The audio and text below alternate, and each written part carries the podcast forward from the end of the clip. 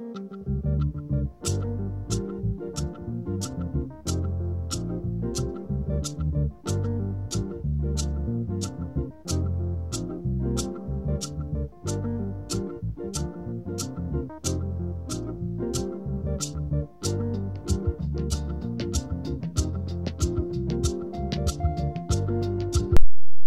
guys, welcome to Dissecting Politics. Um, first off, I'd like to offer my condolences to those who lost their loved ones over the past week and over the weekend. Um, I'm talking about both the terror attacks in New Zealand and um, the building collapse in Itafaji in Lagos State. Um, speaking on the building collapse, um, it was was quite personal for me because um, I know the area personally, and um, I have family members and relatives who grew up and went to schools in places like those kids went to school in, and to hear the stories was quite harrowing. You know, um, heard of a mother that lost five children, and um, those tales were quite horrifying. Really, just innocent kids. Um, but yeah, once again, my deepest, deepest heartfelt condolences on that. And um, on the terror attacks in New Zealand, um, you know, it, it, it, it's it's a sad event. Well, it was a sad event, and I believe we should call it what it is. We should always call it what it is, and it was a terrorist attack, nothing more you know there is no there's no excuse. There's no lone gunman. There's no sick individual. There's no man with mental disease. There's no guy who was angry at the world. This was a terrorist attack plain and simple against innocent men women and children. And the man went on to live stream the thing on the internet. It was just awful. It was an awful thing. And and this wasn't actually what i wanted to talk about for this podcast episode, but I, I, I felt so strongly. I feel so strongly about this that I just I just have to talk. I really do. And for me, looking at it personally, what I see as one of the biggest causes of this has to be the rise in the threat of white nationalism. You know, um, and there is a rise in it.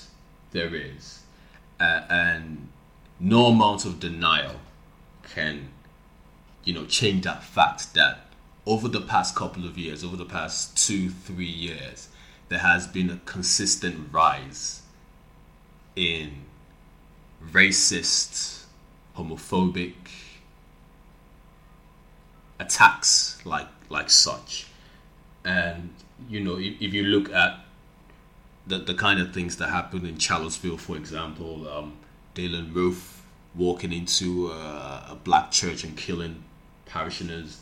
There was an attack last year, I think it was in 2017, on a, on Jewish synagogue in the US. Um, last year, there was a Coast Guard, a lieutenant in the Coast Guard, um, who was a white nationalist who was caught with weapons and bombs and plans to attack prominent black, Hispanic news people and um, politicians.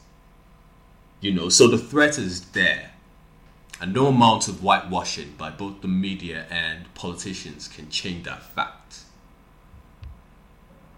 You know, and, and if you look at the statistics, it, it's shown that over the past two, three years, white supremacist murders have increased, almost doubled over the past two, three years you know there, there is there is a link there is a link in course to this and i'll get to that later. I'm sure most people can guess what it is but i'll get to it later.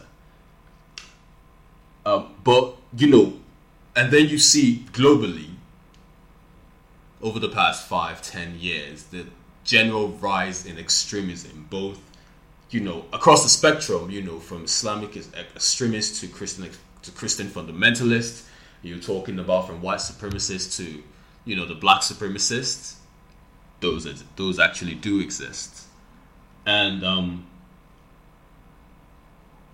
to be honest, if, if we're being honest with ourselves, we'll admit that the internet has actually played a role in this. Um, it is easy, so so easy. I wish it wasn't so, but then again, there is freedom of expression. But it is easy for people to just spread hate and vitriol and rubbish on the net. You just need an internet connection and a medium, a phone, a laptop, something, and that's it.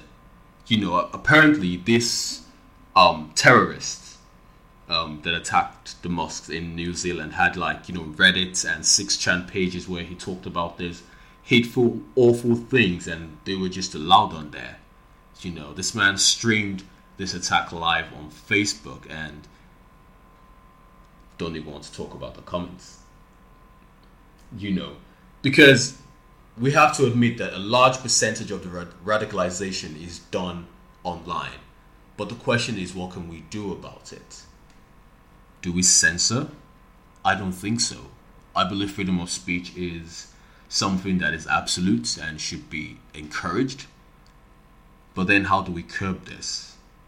I'm not going to pretend like I have an answer. I don't, but something has to be done. You know, I, I and I, I understand and appreciate the right steps that social media companies do where they ban these pages and they block them, but these are usually done after the fact. You know, I believe if someone is spilling such hatred and vitriol, they should be banned or removed immediately. I believe in freedom of speech, but that part, no, no, not for hate, not for hate. And speaking on that, um, please, please, please, anytime you see extremist views or videos or um, messages, please do not share or spread them. You know, you might think you're informing people, but what you're actually doing is spreading that hate. What you're actually doing is spreading that propaganda.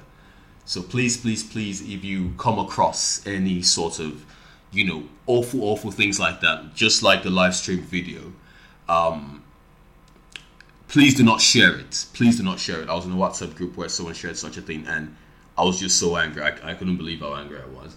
Um, but please do not share it um, because it makes no sense. You are spreading the hate. You are spreading the the awfulness. You know, this is how people get radicalized. Um, but moving on from that, I'd like to talk about the politicians a little bit, which is where I was going to come to anyway. Um, you know, over the, over the years, over over time, politicians have always sort of exploited people's differences for votes. You know, it's always been done, and it's always been dangerous. You know, it's what led to one of the world wars. It's always been dangerous, and if we're going to call a spade a spade, you know, people like the president of the United States, and not just him, the president of the United States, the I think it's president of Hungary um, I'm not sure if it's president or prime minister, but the leader of Hungary, um, and a couple of other nations like that that feed off this white nationalist base have encouraged such things. You know, Donald Trump, when asked about um, the threat of white nationalism, downplayed it and said, "Oh, it's just a small bunch of people. It's just a couple of people." It's not. It really isn't, because if you look at the manifesto of that awful man who carried out the attack. He talked about migrants and immigrants and um, people and foreigners being invaders and taking over the country. And this is the exact same language that Donald Trump has used. You know, I'm not saying Donald Trump inspired the man or Donald Trump instructed the man, rather, but I'm saying that when the man in his manifesto asked himself the question that um, do you see Donald Trump as a renewed symbol of white identity and nationalism? He said yes. And then he asked himself, Do you see him as a good policy leader? He said, God, no. But still, there is something because not just him, but um, I can't remember the name of the man who recently was caught um, sending bombs and bomb threats to journalists. He was a big Donald Trump fan. And even though this terrorist attack did not happen in the United States, in my view, it shows the widespread, the widespread nature of the threat of white nationalism. You know, and politicians need to do more because words matter. And it's not just white nationalism, also Islamic extremism. Politicians and religious leaders need to do more about these things. They need to speak up because words matter. And they need to be careful with the way they talk because words matter. And also, the media, you know, I, I, I believe that the media is, is, is complicit in this a little bit, actually. Because if you look at the coverage of how um, the media covers terror events, you would see a difference. There's always a disparity. You know, if it was an Islamic terrorist terrorist attack, it would be all over the news 24 7 for the entire week, maybe two weeks, maybe the month. You know, this terror attack happened over the weekend, and I tuned to CNN today, and it wasn't the top news story. It wasn't. I mean, it was spoken about later on as I was watching, but you could get the sense, the feeling that it's not just the same kind of coverage. And you know, there was also um, a video I watched online of a BBC reporter asking a Muslim woman if she thinks her community does enough to condemn terrorism. I believe questions like that are disgusting. You know. If when the attack on the Jewish synagogue um, happened in the United States, you would not have seen a journalist sit a Jewish man down and ask him, oh, by the way, do you think your people do enough to condemn, you know, terrorist acts? Terrorist acts perpetrated by Israel against Palestinians. The media is complicit. The media has to do better in reporting this event and showing the true nature of these events. Not blaming the victims, not finding excuses, but actually showing the true face of this evil.